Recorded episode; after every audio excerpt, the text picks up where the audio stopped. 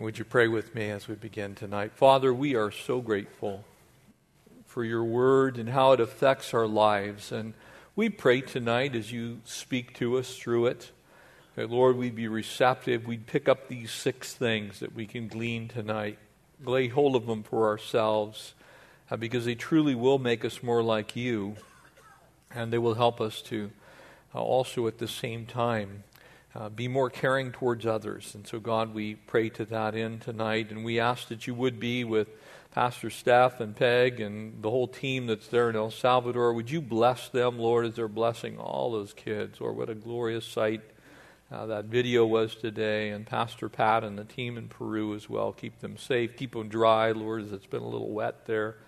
Uh, we are grateful that we get to go out into all of the world and make disciples. And Lord, we pray uh, that that would be happening in both countries tonight. In Jesus' name, amen. Verse 1 here in Romans 15, as we begin to wind up, we got two more chapters, and just in case you're wondering, we are going to continue right on through the Word, and we'll be tackling both letters to the church at Corinth next.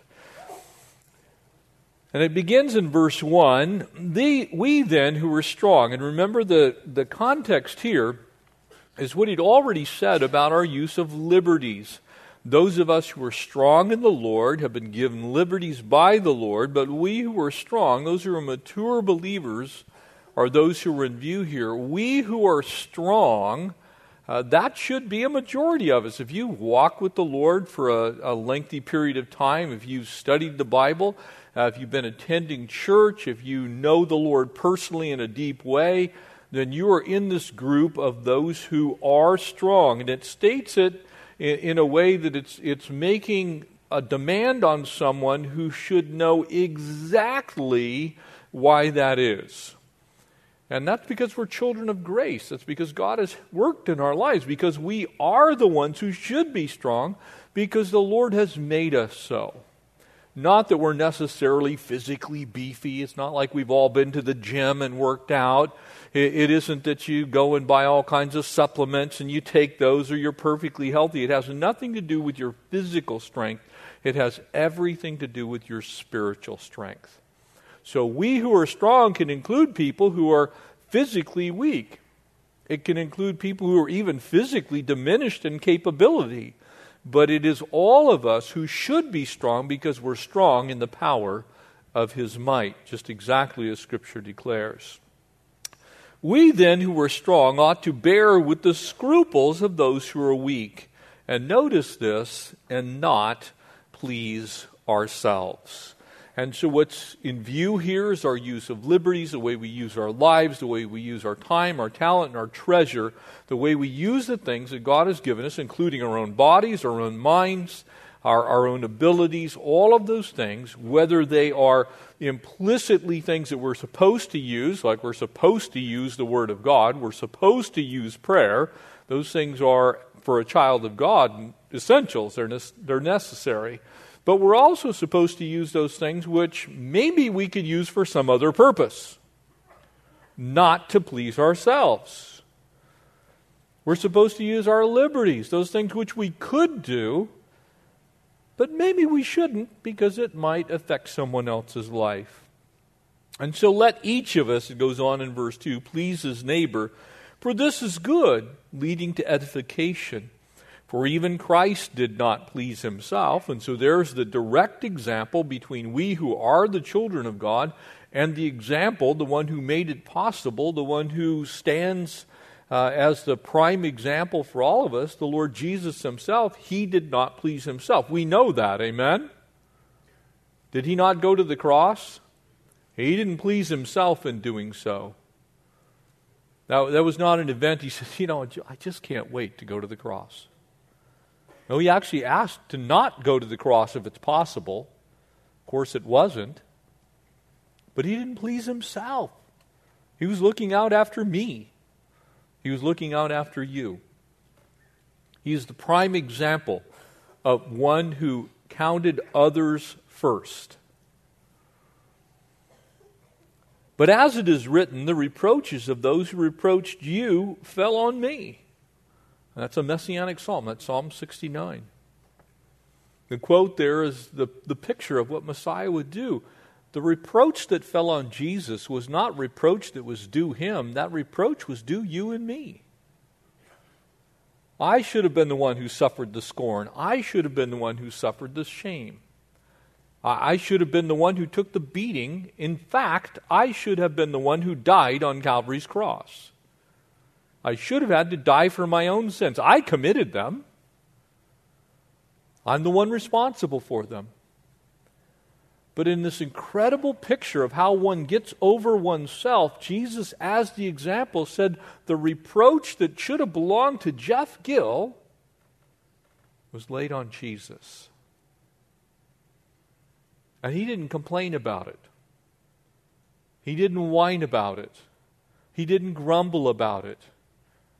He, he, did not call me up on the phone and say, I hope you realize exactly how much I'm suffering for you right now. The Lord Jesus did that willingly. He went to the cross as a sign of the depth of the love that He has for each of us, for all of mankind, truly.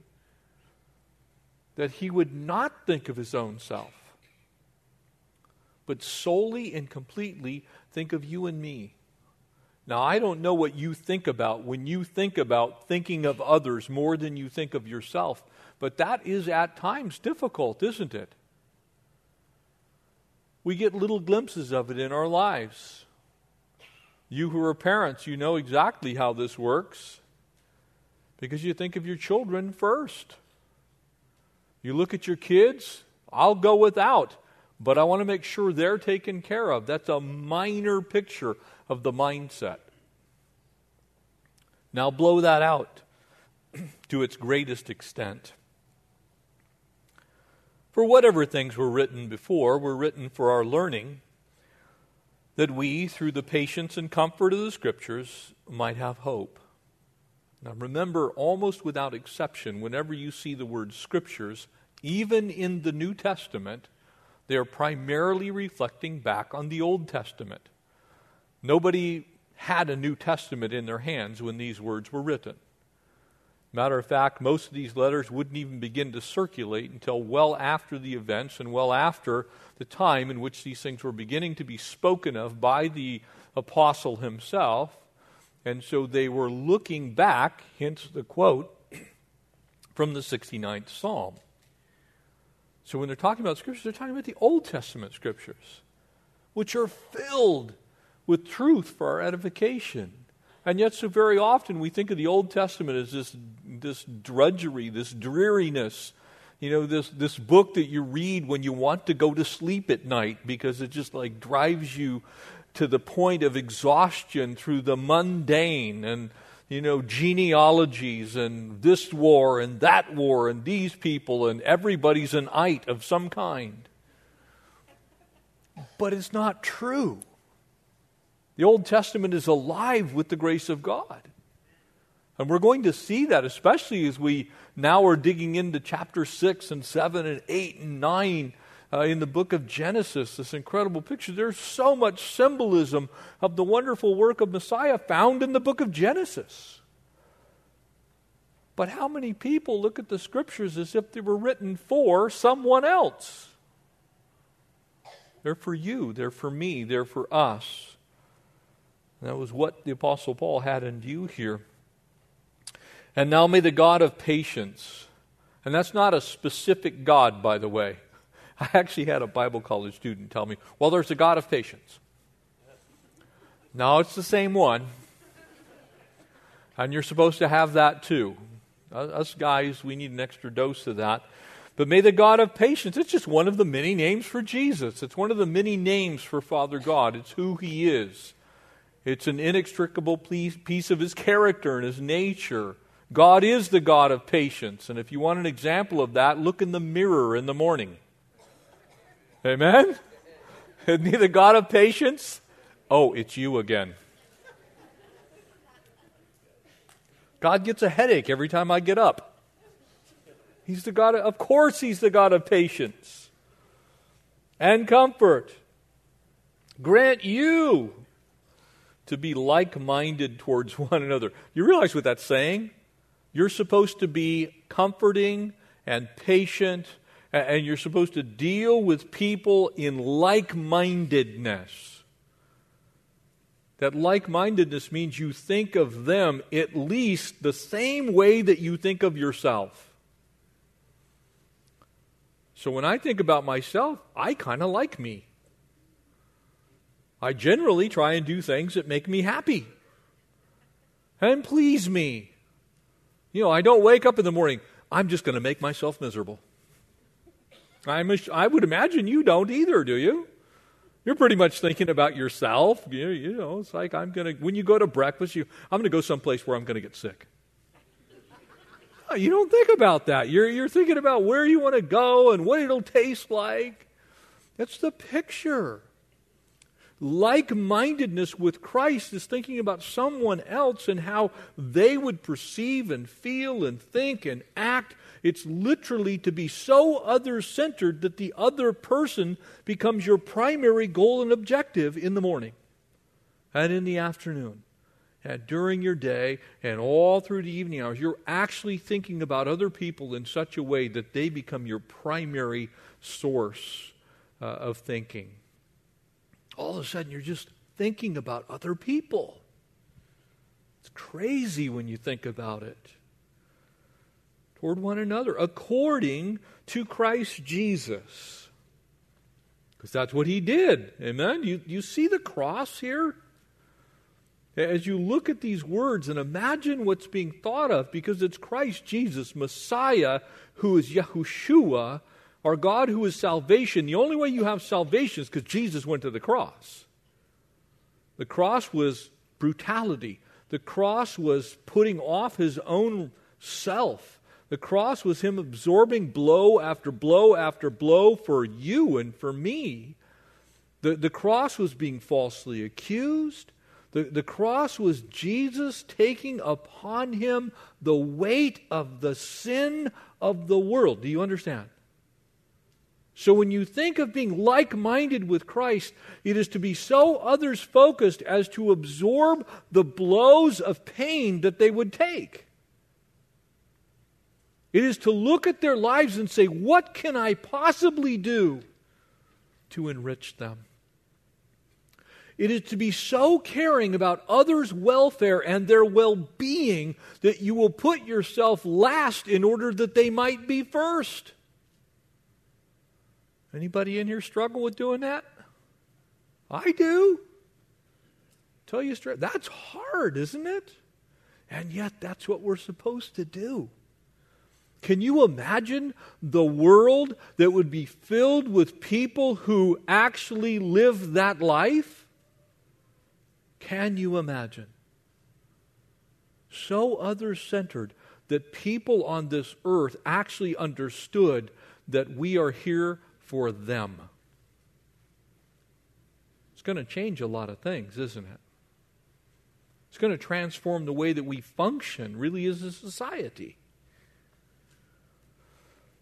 That you may be one mind and one mouth and glorify the God and Father of our Lord Jesus Christ. And so, this incredible picture of what it means to really begin to get over yourself. And, and I want to be really careful here because when we think about these things, some people begin to go, well, we're all supposed to be little Jesus clones. In other words, uniformity. Uniformity is you stamp something out of a die. I was watching a program. Uh, you, you, know, I like the Science Channel, and I'm, I'm watching them make biscuits of all things. And it's just like they this company that was making these biscuits in England. They're like these butter cookie things. They looked really good, by the way. But they actually laser them to make sure they're exactly the same. There's a little stamp on the top so you can tell that they came from this specific factory, and so that when you have your tea and your crumpets, that, that when you pick one of these things up, it's like, wow, this is the real deal. You see, that's actually uniformity. That's everything looks the same, smells the same, and tastes the same.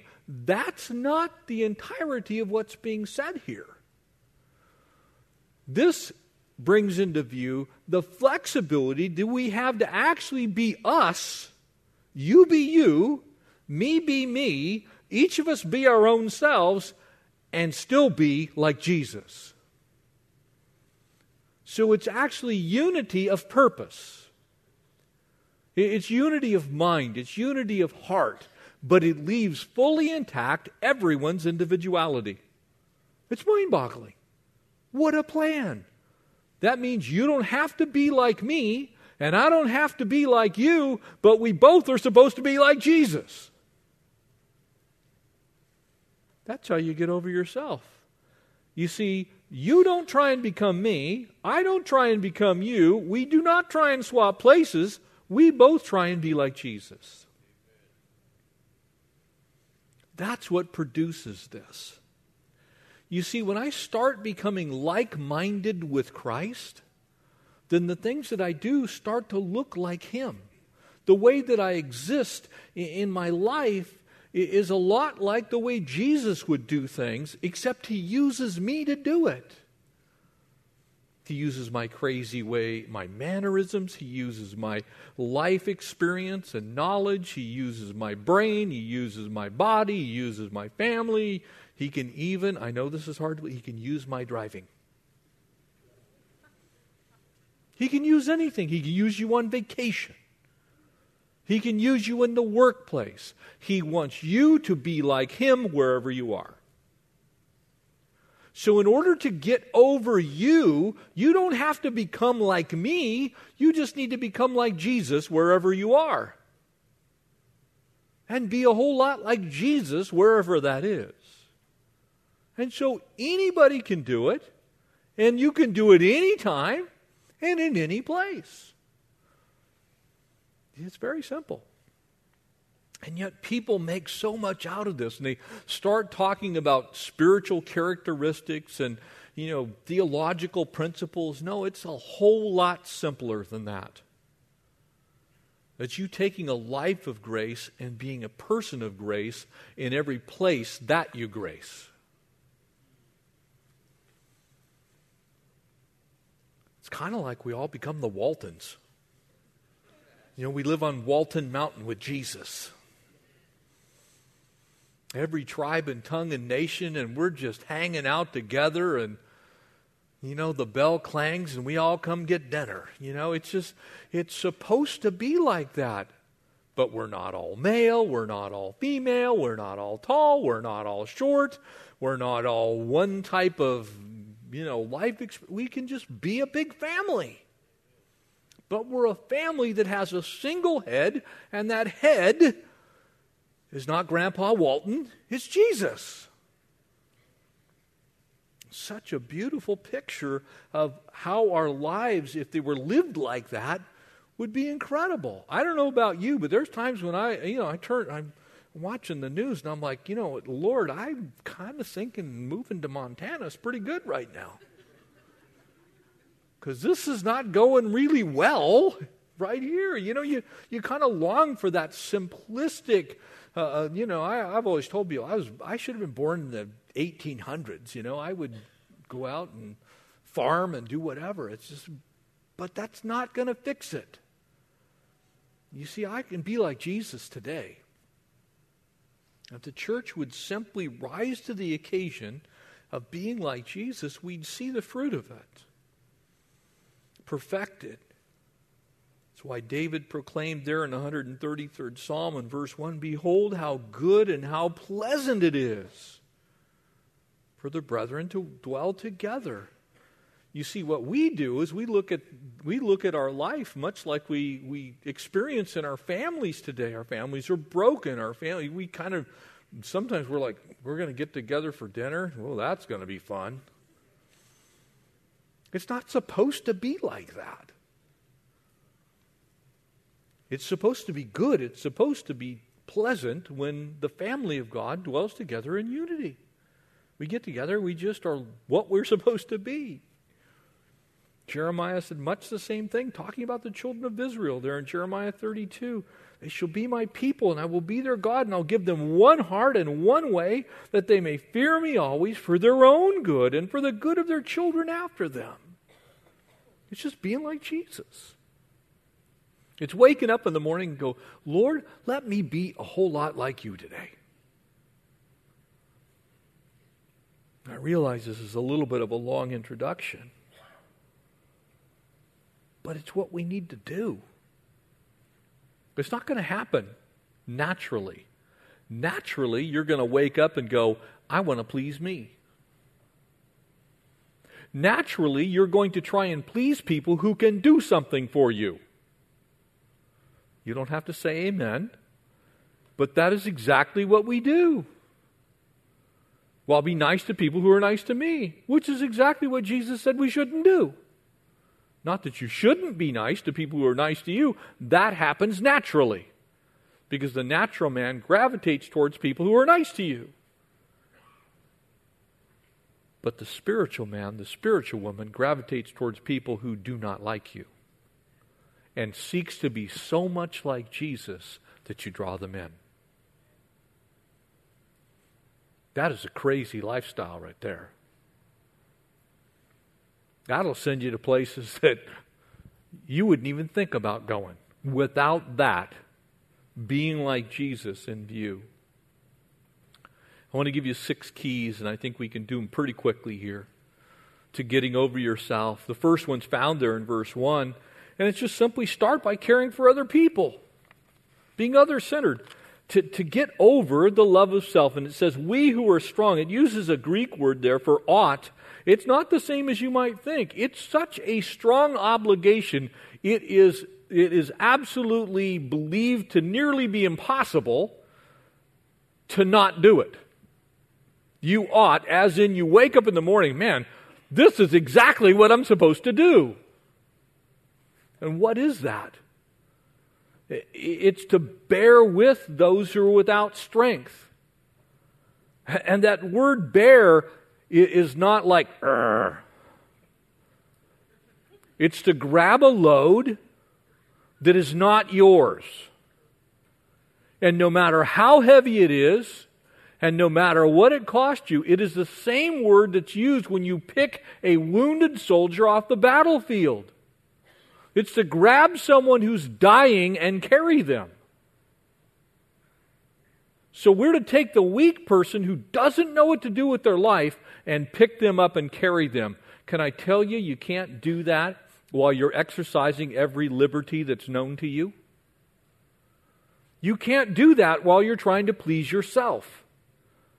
You have to, in that moment, look at that person and their life experience and what's going on with them, and you have to say, they are so important, I am dropping the pleasure of self, and I'm going to pick them up, and if necessary, I will carry them as far as they need to go. Do you understand? That is being so other centered, you're willing to do anything necessary to carry them if necessary. Now, you may not have to carry them, but you may have to really help them. And again, you who are parents, you know this. Amen? You know what it's like to carry your children. Man, you who have little ones, you know, when they're small, it's like you do everything for them. You don't wake up in the middle of the night, well, just fend for yourself. Now, I am sick to death. I am, no, I'm not feeding you. If you die, so what? You see how crazy that sounds? I'm saying that, and you're going like, man, we need to turn him in. No, it's not. It's so unnatural for a parent to not care for their child. What do you do? You pick the child up and you bear them to where they can be fed. That's being so other centered that you'll go without sleep. You'll go without food yourself. Connie, I, our first son, Brandon, I don't think she ate a hot meal for three years. You ladies know what I'm saying. You're in there, you're preparing, everybody else gets to eat. You're over there, you're starting to look like Skeletor. It's not a great diet. Why? Because you are so fixated on the well being of that child that you will do and do do anything and everything to make sure they are first, including not sleeping, including not eating, including blowing all your budget on anything that they need. You see, the first way is to start by caring for others and looking past yourself. Paul was talking about that attitude. In 1 Corinthians 9, when we go through that book, uh, it, begins there in, in chapter 9 and verse 19. Though I am free from all men, I've made myself a slave to all that I might win the more. He's saying, look, if it takes me Uh, appearing to be someone else's servant so that I can win them to Jesus, then that's exactly what I'll do. It's about relinquishing what we could entitle ourselves to and saying, for the sake of the other person, I'll give it up. Now, a second thing, which is virtually the opposite, you find it in the second half of verse 1 and all of verse 2. It's really the same picture, but from the opposite perspective. You have to develop an actual disregard for yourself. It's not just caring about them, you have to not care about you. You look at your own life and you don't count it dear. You look at your own possessions and say, if it'll help you, they're yours. You look at your own life in such a way that it's dispensable, but someone else's is not dispensable. It is literally getting over ourselves. You see, we can have a regard for others, but if we keep such a deep regard for ourselves, sometimes the deep regard for ourselves gets in the way of the helping others. I've watched people who have tremendous gifts in the Lord not utilize them because they are so busy fulfilling their own hopes and dreams and aspirations. It's not that they're unkind, it's not that they're unloving. They don't have time to serve the Lord. They're doing anything and everything they can to please themselves. So you have to have a disregard for self. Now, while saying this, those of you who are legalists are going to run to the other extreme, I'm not saying if you ever take a vacation, you're going to hell. I'm not saying if you buy a new car that you're going to perish and burn eternally. I'm not saying if your house is nice and someone else's isn't that you, you are a blasphemer. I'm not saying anything of the kind. I'm not saying if you have a wonderfully fat bank account uh, that you are just not listening to God. I am saying none of those, thing, those things. I'm simply saying that the regard for self, the way you handle those things, which are a blessing from the Lord, can get in the way of you being other centered. Because you're worried about them all the time. And I think we all have things in our lives that are like that. I'll tell you straight up heart, heart attack time. I start thinking about trout fishing, it's all over. My mind is gone. I'm like, I can picture the individual holes. I can see, I'm tying on, I can see the fish, and I know there's a big old fat brown trout in there. And it's just like, and before you know it, it's like, I'm, I'm checked out. I'm, I'm well, I'm checked out now. No, but you have things like that in your life, right? Maybe it's sports. Maybe it's cooking. Maybe it's you're, you're you know, I, I can tell you one thing that seems like it's really good, but people get trapped in this all the time. It's health crazes. It's like, oh, I'm going to the gym. Been to the gym 17 times today. they still look like they need to go more, but they've been 17 times.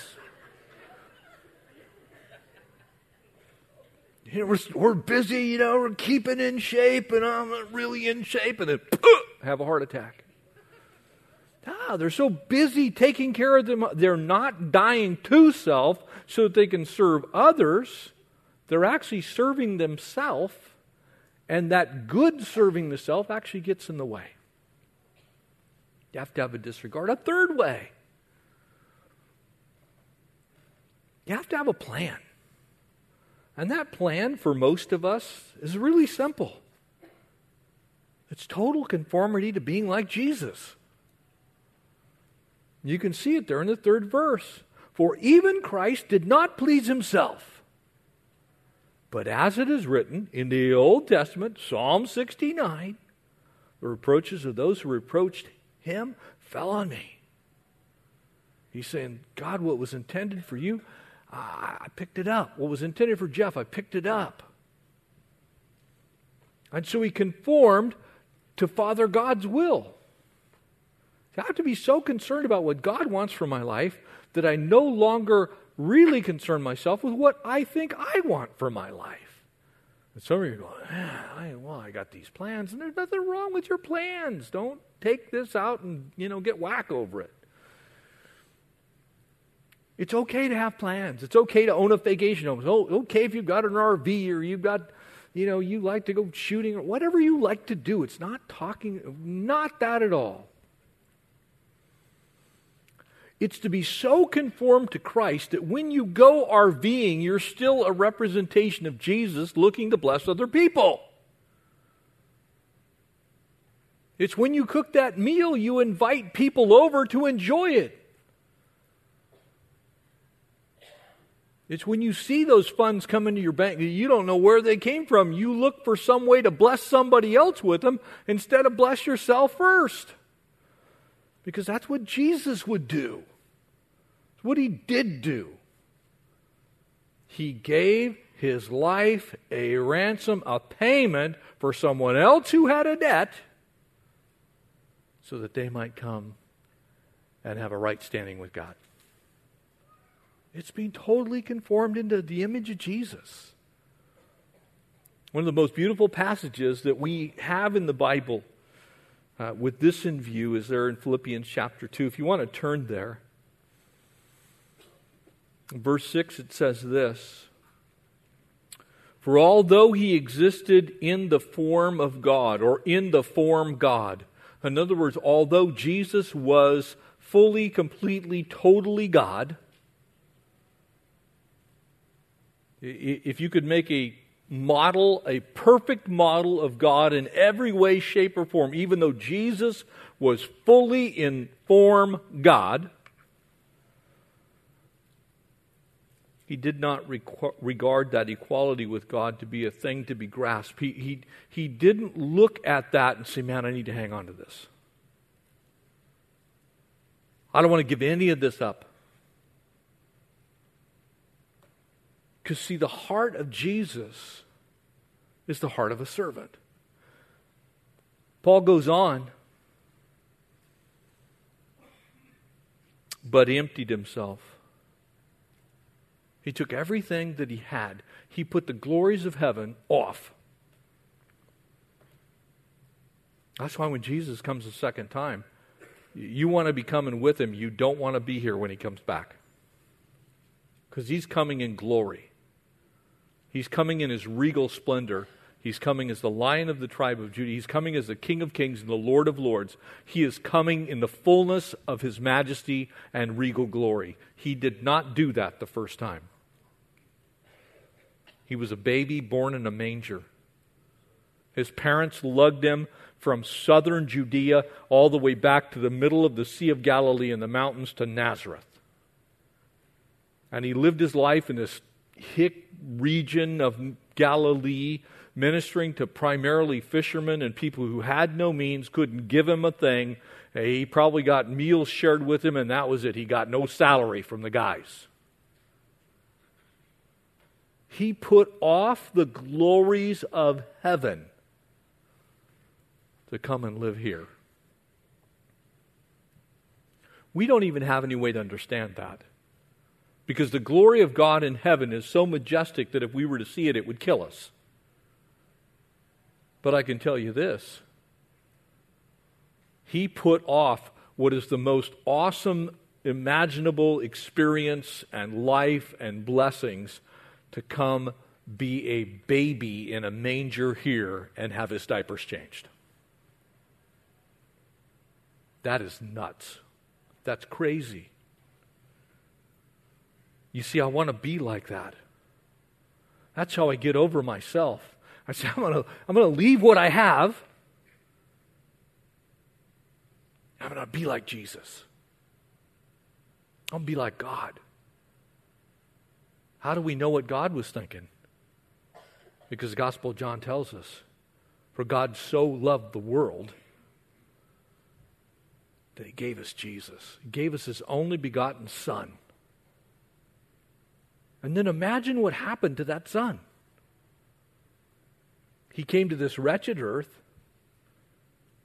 Immediately, Herod starts a plot to have him killed. Once that's not successful, he spends his time in a carpenter shop until he's 12. He goes to Jerusalem. His parents forgot he was there and went back to Nazareth. They get halfway home. We lost Jesus. They go back and get him. His own family did not believe he was Messiah. You know, why I'm making this case? Because he still went to the cross. He still went to the cross. You go, well, this is just enough. I am sick. My own parents left me in Jerusalem. You know how we would be, right? We'd be seeing psychiatrists and psychologists, and we'd have, you know, parent anger issues and man, we'd be in a support club for abandoned kids. And, and I, if you're in those things, forgive me. I'm not trying to mock. I'm just simply saying that's what would happen. Amen? Isn't that what would happen? Oh, somebody, somebody get a hold of you, man. You really need to go get that squared away. Jesus did it willingly, family. Jesus did it willingly. He left the glories of heaven to be abandoned and forsaken and beat and nailed to a cross and die. You see, you want to see how to get over yourself. Think of fully being like that. Like Jesus. Total conformity to Christ. A fourth thing you can find it there in verse 4. Complete, full submission to the authority of Scripture. Why is that? We've already studied it, we've looked at it. Jesus is actually going to confront the Pharisees, and he, he will say to them, For you study the Scriptures, again, would have been the Old Testament, for you think that in them you have life, but they speak of me. So, the reason that we can look at the scriptures as a way to get over ourselves is because they all point to Jesus. The book of Genesis really is the story of Jesus told in the lives of the patriarchs. It's a picture of the coming Messiah that's given to us in little vignettes like Abraham and Isaac and the tree that's tossed into the bitter waters of Marah, and the provision of the bread from heaven that we just looked at that they went out and picked up every day for free. It's called grace. You understand? You see, so when we read the Bible, we're learning what it is to be like Jesus. So, to get over yourself, you want to get more of the Word of God. You want to bathe yourself in it. The knowledge of all Scripture has that spiritual benefit to us. You know, sometimes we look at the Bible almost like, well, there's certain passages I need to know so I can be saved. You know, forever we've used the phrase fire insurance. It's like, okay, well, I've got my fire insurance. I'm not going to go to hell now. And that is the total extent of some people's walk with the Lord. I'm not going to hell. Oh, Lord, let that not be said of us. You see, if I want to get over myself, when I read the Bible, reinforce time and time and time and time and time and time again is that my concern is everyone else. My concern is for my bride. My concern is for my children. My concern is for you. My concern is for anything and everything ahead of myself. It does not deny the fact that I have specific things that God wants to do in my life. It just simply says if I'm going to be like Jesus, what I'm going to find in Scripture is that every bit of it tells me about Him. You know, people always, well, you know, can you, can you point me to where it talks about material prosperity, and I just snicker. It doesn't. Matter of fact, exactly the opposite is promised to the body of Christ. In this world, you will have tribulation. But Jesus said, Do not fear, for I've overcome it. Because this world's not your home. You are not of this world. You're going to find that out from the book of Genesis, by the way. You're going to find that out from the book of Exodus, by the way you're going to realize that while you're here on this earth, you are dwelling in a tabernacle, a tent. The Apostle Paul will echo that in the second letter to the church at Corinth. These earthly tents, in which we, by the way, travail, are perishing. But one day, you're going to have a building not made with hands, eternal in the heavens. And why am I saying this? Because the Old Testament gave that picture. It was the tabernacle in the wilderness. What dwelled in the tabernacle in the wilderness with the, the children of Israel? But the presence of God. Where is God now in you? Inside of your tabernacle. Inside of you dwells the living God by the Holy Spirit. That's all from the Old Testament. It's just verified in the New. How glorious is the Word of God as it, as it instructs us in righteousness and encourages us. For all Scripture, no prophecy, Peter would say, for all Scripture inspired by God, profitable for teaching, is that passage in Timothy. You see, all of it, every bit of it, and what they had in view, yes, it would become the, the, the truths of the New Testament, but it's really saying, look, every bit of it if you want to get over you, read the Bible because you're going to figure out you're not the one it talks about.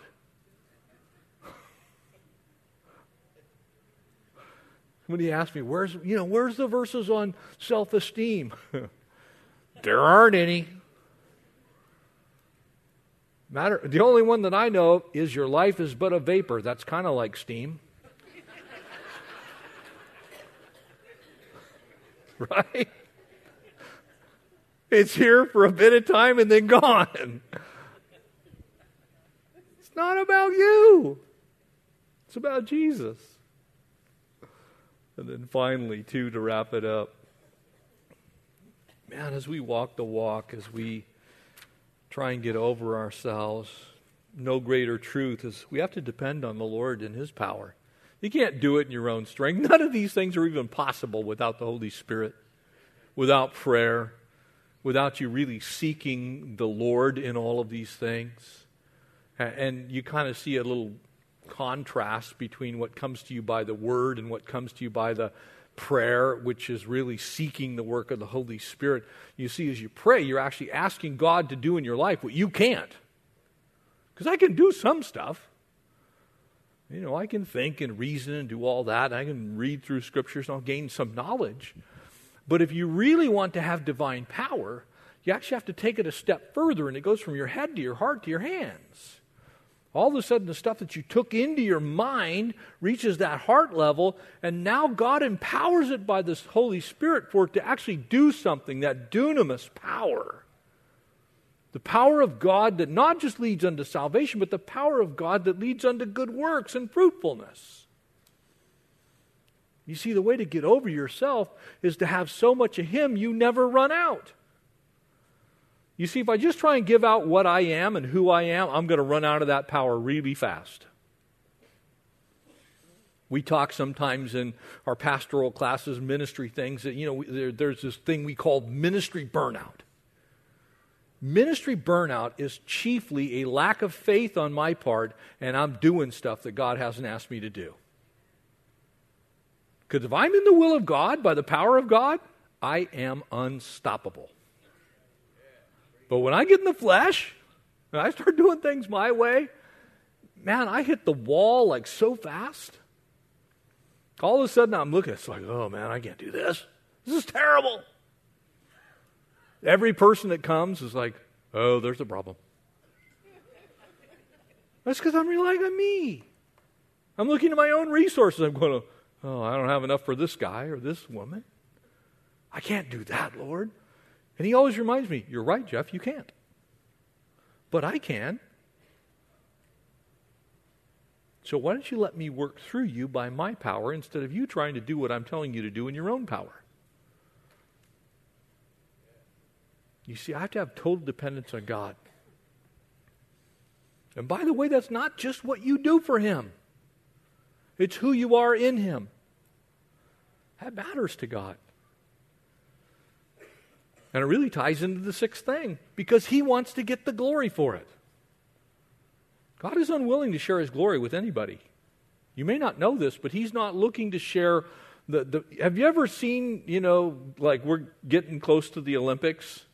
And we've had a few of those contests where someone thought they should win the medal, and they're like standing right off the side of the platform. It's like, I can't believe that, you know, they lost by two one hundred billionths of a second or something, you know. It's like, can I tell you, I like curling. I know. I am fascinated by curling. I have no idea why. But those 22 and a half pound stones that they slide across the ice with the little broom thing mesmerizes me. Don't hold it against me. Some of you are mocking me right now in your mind. But I was watching this team from Canada, and they're like, and I'm like, that's just really, what are you doing? And, and she's actually making this, this this curling stone go sideways. And then I realized that while they were doing that, they could actually manipulate this thing to turn a different direction because there'd be ice on one side and water on the other. And all of a sudden, I realized what they were doing. In order to get the stone where it needs to go, God's got to work, and in the end, the only person that gets the glory is the one who did the direction and the work and that's God. Because if you'd have left that stone going the way the guy threw it, they'd lose. But here comes the Holy Spirit working in the life of a believer, moving, getting the ice a little slicker and then a little less, and all of a sudden this stupid thing goes inside, and I couldn't even believe what happened.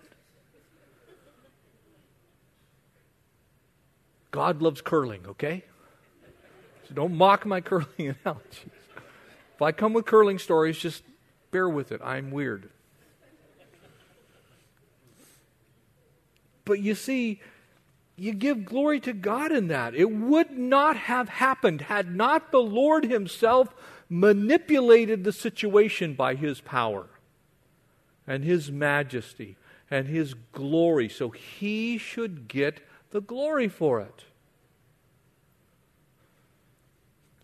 we need to give God glory for everything because without Him, not much happens. So when you think of these things, they're very simple. It won't take you long to figure out. There's just six of them. Start by caring for other people first. And then add to that a disregard for yourself. Think of yourself last and least. Make sure you're conforming yourself into Christ's image, not the world. Make sure that you have a hunger for the Word of God. And I mean a hunger, I mean it's food to you. Your desire is so great for the Word that you can't take a, you, you, you're not going to make it through the day. It's the ultimate protein shake for your soul. That you're resting and trusting in His power and then ultimately, what that means is you so uh, are willing to get over yourself that all that's left that anybody sees is the glory of God. Amen? Would you stand and let's pray together? Can I have a few of the pastors come forward just in case You need to pray with somebody about self. Maybe you've got something going on, you just want to leave that weight here and, and go out the doors free. Because that's what the Lord wants. He doesn't want you to be fretting over you, He wants you to be free in Him. So if you need prayers, pastors come forward, just come on up. But we're going to end in worship and I'll dismiss. Father, thank you. Thank you, thank you, thank you that it really is this simple. Lord, we do need to get over ourselves. God, I, I confess uh, my own struggles at times with getting in the way of your glory in my own life. And Lord, I pray that you'd forgive me when, when that glory doesn't quite shine past me. Lord, I, I block it so people can't see it. God, help me to never do that. Pray that you take each of us, Lord, as we live out our lives on this earth, that we would care for others, that we wouldn't care too much for ourselves, that we would, Lord, agonize over making sure that you're first, that we, are conformed into your image, that your word is powerful and working through us, God, that as we think on, on what power we're walking in and, and working through, God, it's yours, and that ultimately you'd receive the glory from it. We love you, Lord. We're so grateful that you would use us, and you've left us here that we might make disciples. And so, Lord, help us to do that. Lord, help us to, to walk uh, in a way that people see you, Jesus. We ask these things in your wonderful name, the name that's above every name, the name Jesus. Amen.